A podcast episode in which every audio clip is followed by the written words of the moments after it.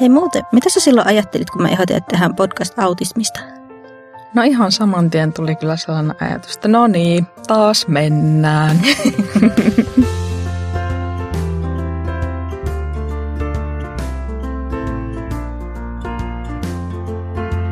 Tervetuloa kuuntelemaan meidän Autistiikkaa podcastia. Tässä on Annika, moi. Ja tässä on Anni, moi.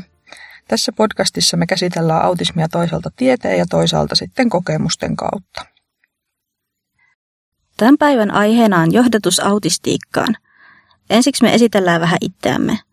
Minä olen Annika, olen saanut Aspergerin oireyhtymädiagnoosin tässä nyt ihan vasta aikuisena ja sitten siihen vahvasti kietoutuneena tai sen lisäksi, riippuu keltä kysytään, on erityisen herkkä, joten erityisherkät voisit samaistua joihinkin mun juttuihin – ja lisäksi mä oon äiti yhdelle teinille ja yhdelle koululaiselle.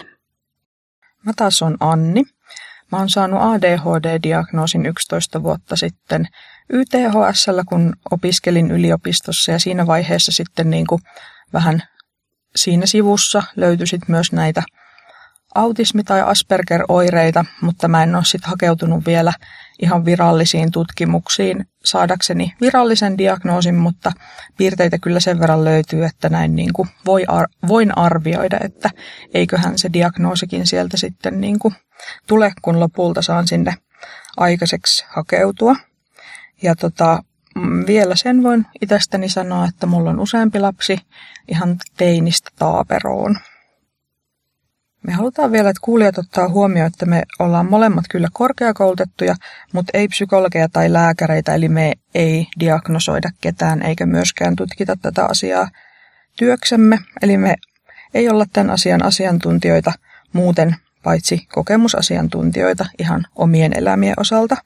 Meillä on kuitenkin jonkinmoista käsitystä siitä, miten kohdata ja käsitellä tieteellisiä tutkimuksia. Ja lisäksi on tarpeen muistaa, että jokainen autisti on omanlaisensa. Esim. kun me täällä sitten jossain kohtaa kerrotaan, että mitä joku tutkimus autistinaisista sanoo, niin sit se ei tietenkään päde jokaiseen autistinaiseen. Sitten me kerrotaan, miksi me päätettiin pitää tätä podcastia. No ensinnäkin tämä on semmoinen aihe, josta mä itse kuuntelisin tosi mielelläni podcastia, niin se on yksi syy, miksi mä ehdotin Annille, että hei, tehtäisikö? Joo, mulle tärkeää on myöskin just se, tietoisuuden levittäminen autismin kirjosta ja myöskin sitten siitä, että se perinteinen käsitys autistista on ehkä miehestä ja naisilla se on sitten erilainen. Joo, mulla oli noin samat syyt myös. Ja sitten niin tuon tietoisuuden lisäksi mä toivon, että me voitaisiin lisätä ymmärrystä autistien ja neurotyypillisten välillä.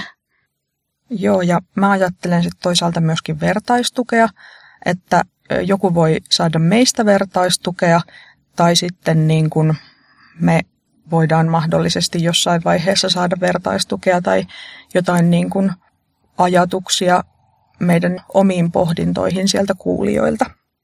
Ja sitten, kuten Annia sanoi, niin yleensä autismista puhutaan miesten näkökulmasta, niin sitten me voidaan tarjota muutakin näkökulmaa kuin vaan tasan se miesten.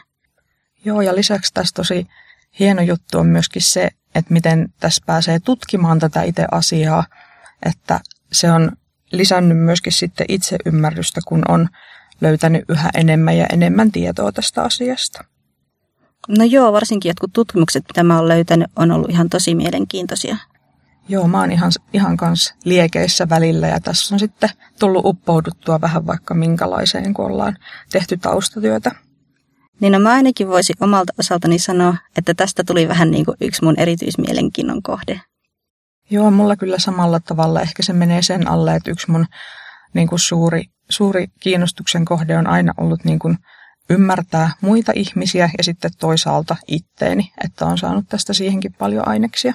Ja sitten yksi semmoinen tärkeä syy on vielä se, että meillä yhdessä on tapana kehitellä aina joku projekti, josta ollaan yhdessä innoissamme. Ja tässä on nyt taas yksi semmoinen. Joo, tosiaankin. Me, meillä on yhteinen pitkä historia kaikenlaisten ö, juttujen mm, parissa, jotka ehkä ulkopuolisten mielestä näyttää ö, vähän siltä, että nyt, nyt meni taas niin kuin,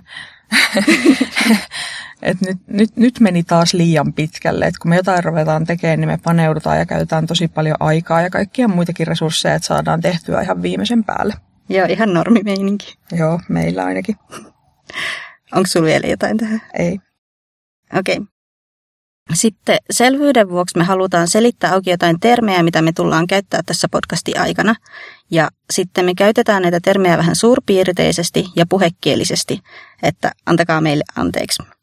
Joo, ensinnäkin kerron tuosta autismikirjon häiriöstä. Se on semmoinen sateenvarjodiagnoosi, joka on tulossa vuonna 2022. Ja silloin nykyiset erilliset diagnoosit autismi, Aspergerin oireyhtymä, epätyypillinen autismi ja disintegratiivinen kehityshäiriö poistuu ja niistä tulee tämä yhteinen, yhteinen autismikirjon häiriö. Ja tässä podcastissa me käytetään termiä autismi, kun tarkoitetaan ylipäätään autismikirjohäiriötä. Ja sitten tähän liittyen me käytetään myös termiä autisti tarkoittamaan kaikkia niitä, joiden diagnoosi menee tuon autismikirjon häiriön alle – Eli tähän sisältyy niin Aspergerin oireyhtymäiset kuin muutkin autistit. Ja lisäksi me käytetään tätä myös niistä, joilla ei ole diagnoosia, mutta joilla on autismioireita. Joo, kuten mä itse, itseni identifioin kyllä autistiksi, vaikka se virallinen niin kuin, in, tota, diagnoosi vielä puuttuukin. Sitten me käytetään myöskin jossain vaiheessa ainakin tota Aspergerin oireyhtymää terminä, ja se on tosiaan poistumassa oleva diagnoosi. Ja tota, se on nyt siihen 2022 vielä erillisenä diagnoosina. Ja siinä oireet on aika samankaltaiset kuin autisteilla, mutta näillä henkilöillä ei ole merkittävää kielellisen tai kognitiivisen kehityksen viivästymää, vaan yleinen älykkyystaso on useimmiten normaali. Ja Laaja tutkimustyö ei ole tuonut näyttöä siitä, että autismi ja Aspergerin oireyhtymä merkittävästi eroaisivat toisistaan ja siksi ne ollaankin yhdistämässä. Ja tämän yhdistymisen takia me puhutaan autisteista sisältäen myös Aspergerit. Sitten jos me käytetään sellaista termiä kuin nepsy, niin se on lyhenne sanasta neuropsykiatrinen ja neuropsykiatrisia oireyhtymiä on autismin kirjo, ADD, ADHD ja Touretten oireyhtymä – ja sitten nepsyllä voidaan tarkoittaa ihmistä, jolla on joku näistä oireyhtymistä. Mutta sitten toisaalta voidaan puhua nepsyoireista, kun puhutaan näihin oireyhtymiin liittyvistä oireista. Yksi käsite on myöskin nentti eli neurotyypillinen, joka on henkilö, jolla ei ole nepsypiirteitä, eli ihminen, jolla on normaalit aivot, ja suurin osa ihmisistä onkin tällaisia. Niin puhekielisesti voisi vaan sanoa, että normaali ihminen, mm. mutta neurotyypillinen on vähän korrektimpi termi. Sitten me halutaan vielä vähän kertoa itsestämme lisää kokemusten kautta, että minkälaisia ihmisiä me ollaan. Et minä esimerkiksi olen sellainen autisti, joka saatan neuloa ja purkaa, neuloa ja purkaa semmoisia neulepeittoon tulevia tilkkuja useita kertoja, että saisin tietyt langat riittämään tasan, että niitä ei jää liikaa yli ja ei lopu kesken, ja sitten, että lopputulossa väritykseltään tasapainoinen ja raidat menee mun mielestä just oikein ja kauniisti ja näyttää hyvältä yhdessä. Monesti nämä, että mitkä mun mielestä näyttää hyvältä yhdessä, on semmoisia, että mä en välttämättä etukäteen osaa sitä nähdä, mutta sitten mun pitää testata monta kertaa, kunnes mä oon tyytyväinen. Joo, ja mä en sitä ymmärrä ollenkaan. Mä oon näissä tilkkujen neulomisissa enempi halkipoikki ja pinoon tilkku on tässä, joten mä en ihan hirmu herkästi sitä sitten lähde purkamaan tai mitä, että mulla siinä on semmoinen produktiivisempi ajatus, että tilkkuja kuuluu syntyä, mutta tässä meillä on kyllä sillä erilaiset mm-hmm. filosofiat. Niin, koska sitten taas loppujen lopuksi, kun mä oon saanut sen siihen tilaan, että mä oon tyytyväinen, niin sitten se on niin tyydyttävä se lopputulos. Joo, ne on, se on kyllä tosi, sitä teen. Niin, ne on kyllä tosi hienoja yhdistelmiä, mitä sä teet, ja mä aina sitten ihailen niitä, mutta musta ei vaan itse ole siitä, siihen, ja mä hyväksyn sen. Ja sitten ei pelkästään se, että ne yhdistelmät on hyviä, vaan että niin saa jämät käyttöön, mikä on mulle se yksi onni tässä. Joo, no se on se, on se mitä mä tuossa ehkä eniten ihailen, että kun on tarkoitus päästä jämälangoista eroon, niin mun tilkku saattaa olla semmoinen, että siitä sit jää vielä joku pik, pikkunyttyrä, mutta sulle ei ihan helposti niin käykään. Joo. Joo, no mä oon puolestani semmoinen tyyppi, että mä menen ihan tiloihin sammalista. Ja mä oon oikeastaan aina mennytkin. Että joku niissä kiehtoo mua ihan älyttömän paljon. Tai oikeastaan monikin asia. Nimittäin joku niistä tuntuu ihan sametilta, kun sitä silittää. Joku näyttää ihan pieniltä puilta. Sitten ne on ihan erilaisia riippuen siitä, että onko ollut kuivaa vai onko satanut. Että sama sammal saattaa olla ihan tosi erilainen. Ja sitten ne tekee, tekee esimerkiksi vaikka puista tai kivistä tosi mielenkiintoisia ja semmoisia tota, pehmeitä. Ja mä aina mietin, että, että niinku, ne on niin, niin monimuotoisia ja mielenkiintoisia ihan vaan tarkkailla, että mä en saa siitä koskaan niinku tarpeeksi. Mä en ole oikein edes osannut ajatella sammalia tuolta kantilta. Mutta nyt kun sanot, niin joo, onhan ne ihan erinäköisiä, kun katsoo läheltä. Joo, mä en osaa itse edes niin kuin selittää, että mikä se juttu on, koska myös monissa muissa ilmiöissä voisi olla tämmöistä samanlaista vaihtelua tai näin, että jostain syystä ne sammalet sitten vaan on valikoitunut siihen, että se, se että mä menen jonnekin ja silitän sammalia, niin se on mulle eräänlaista meditaatiota ja rauhoittumista. Sitten mä oon sellainen autisti, joka saattaa alkaa itkemään, kun lukee lehdestä jonkun synnytyksestä. Joo, mulle, musta se on vaikea ymmärtää, että ihan vaan siitä, että lukee lehdestä. Niin, no oikeastaan se voi tulla ihan siitä, että mä ajattelen edes tiettyjä joululaulujen sanoja.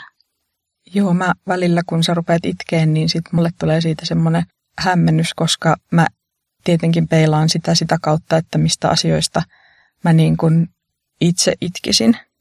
No, mutta kun synnytys, lapsen syntymä, se vaan on niin liikuttavaa. Lapsi on semmoinen ihme ja ihana. Joo, mä oon kyllä tosta sillä ihan samaa mieltä. Mutta noista joululauluista täytyy kyllä itsekin sanoa, että, että mustakin ne on liikuttavia. Niihin liittyy paljon kaikkia joulun perinteitä ja muistoja. Joten nyt kun tarkemmin mietin, niin kyllähän mä yleensä, jos meen kauneimmat joululaulut tilaisuuteen, niin kyllä mä nyt jossain vaiheessa siellä vetistelen. niin mekin koko ajan melkein. Sitten toinen mun iso juttu, mikä on ollut lapsuudesta asti, on erilainen raideliikenne. Eli ihan parasta, mitä voi tehdä, on se, kun lähtee jonnekin matkoille uuteen kaupunkiin ja siellä on metro, niin sitten rupeaa tutustumaan siihen metrokarttaan ja alkaa pikkuhiljaa oppia sen, että mulla on todella suuri rakkaussuhde monenkin kaupungin metroverkostoon. Et se se on yksi semmoinen juttu ja sit se, se on myöskin tosi niin kuin, tyydyttävää, että kun menee uudestaan johonkin kaupunkiin monen vuoden päästä, niin sitten kuitenkin niin kuin, muistaa siitä.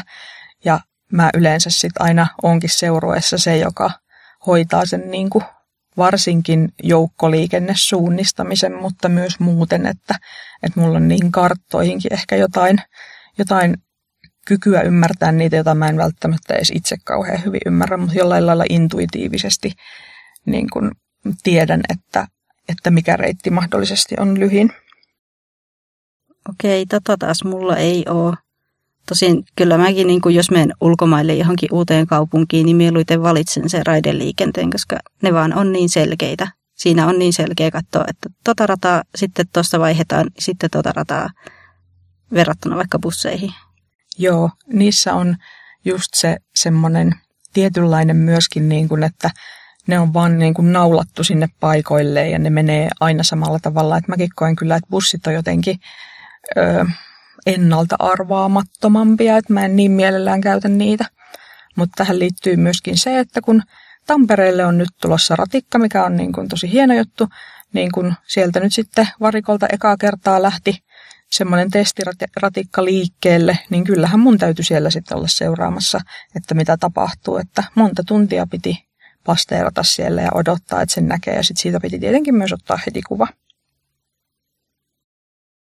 Okei. Okay. Sitten mä oon semmoinen autisti, joka saa mahtumaan pieneen pahvilaatikkoon uskomattoman määrä eri muotoisia ja eri rakenteisia tavaroita. Joo, toi on ö, kyky, jota kadehdin ja myöskin ihmettelen, koska mulla itselläni ei samanlaista avaruudellista hahmottamista ole. Että mä aina niin kun, ihmettelen sitä ja seuraan niin kuin ihailulla.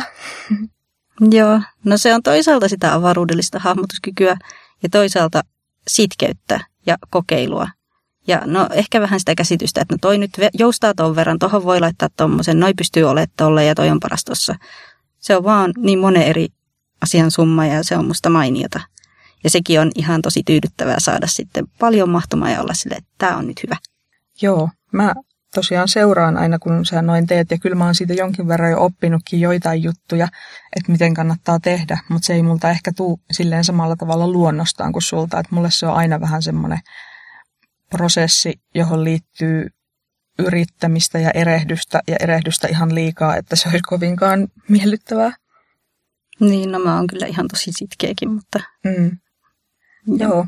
Mulla on myöskin sellainen piirre, että mulla on todella hyvä nimimuisti. Mä muistan ihan hirveän määrän ihmisten nimiä mun elämässä, joita mä oon tyli vaikka tavannut kerran, mutta sitten tähän liittyy semmoinen vähän ikävän puoli, että toisaalta mulla on prosopagnosia eli kasvosokeus, eli näille nimille ei välttämättä ole kasvoja, että en mä edes tunnistaisi niitä ihmisiä, jos ne tulisi vastaan, mutta silti mun pää on täynnä ihmisten nimiä, joille ei ole kasvoja, ja sitten mä saatan pystyä yhdistämään niihin nimiin että kuka ihminen se oli ja missä yhteydessä mä sen tapasin, mutta sitten mä en vaan kerta kaikkiaan tunnista, jos se tulee vastaan. No toi on kyllä sääli, ettei niitä pysty sitten yhdistämään. Joo, mutta kyllä se jonkin verran auttaa, että se, että siihen nimeen sitten pystyy yhdistämään tiettyjä asioita, jotta ei mene niin kuin ihan mahdottomaksi, mutta kyllä mä tiedän, että monet ihmiset pitää mua outona tai niin kuin ylimielisenä tai tylynä. Joo, kun mä en esimerkiksi tervehdi, vaikka mä saatan niin kuin katsoa pitkään, mutta mä en enää tervehdi kaikkia, jotka vaikuttaa tutulta siksi, että mä oon tervehtynyt muun muassa uutisten lukijaa, ministeriä ja BB-asukasta. Joo, ne varmaan kaikki arvosti sitä. Joo, varsinkin se BB-asukas katsoi silleen pitkin enäänsä, kuka toi on. Se olikin se viimeinen pisara. Me odotetaan tosi innolla sitä, että saadaan olla vuorovaikutuksessa teidän kuulijoiden kanssa ja toivotaan, että saadaan teiltä sisältöä myös meidän tuleviin jaksoihin. Meihin voi ottaa yhteyttä sähköpostilla osoitteeseen autistiikkaa.gmail.com. Me kuultais mielellään vaikka muiden autistien arkipäivän sattumuksia, kun maailmat kolahtaa neurotyypillisten kanssa. Näitä sitten olisi tarkoitus tulevissa jaksoissa käsitellä.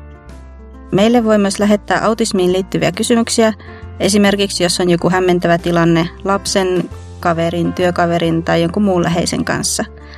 Ja mielellään otetaan vastaan myös aihetoiveita ja muutenkin palautetta. Kiitos kun kuuntelit. Moikka! Moikka!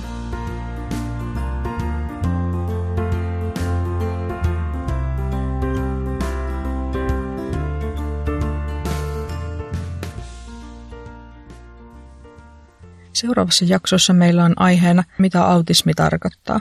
Tervetuloa kuuntelemaan.